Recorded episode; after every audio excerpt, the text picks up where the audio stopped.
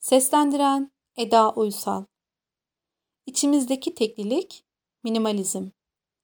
Yazar Simge Işık Minimalizmi kısaca sadecilik olarak tanımlayabiliriz. Kendimizde, yaşantımızda, çevremizde ve birçok yerde buna isteyerek ya da istemeyerek bir şekilde yer veriyoruz. Hayatlarımızın elbet bir döneminde hepimiz daha sakin, daha sade, daha huzurlu anlar peşinde koşuyoruz. Peki kendimizi hangi zamanlarda daha huzurlu hissettiğimizi düşündük mü hiç? Benliklerimizin en sade olduğu anlara gelelim. Etrafımızda hiçbir fazlalığın olmadığını düşünelim. Ne fazladan bir düşünce, ne fazladan bir insan, ne de fazladan herhangi bir şey.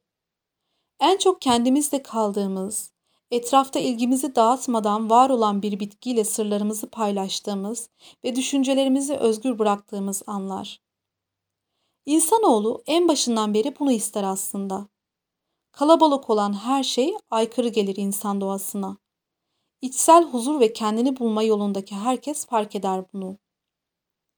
Suyu koyabileceğimiz bir sürahi, içebileceğimiz bir bardak yeterlidir mesela.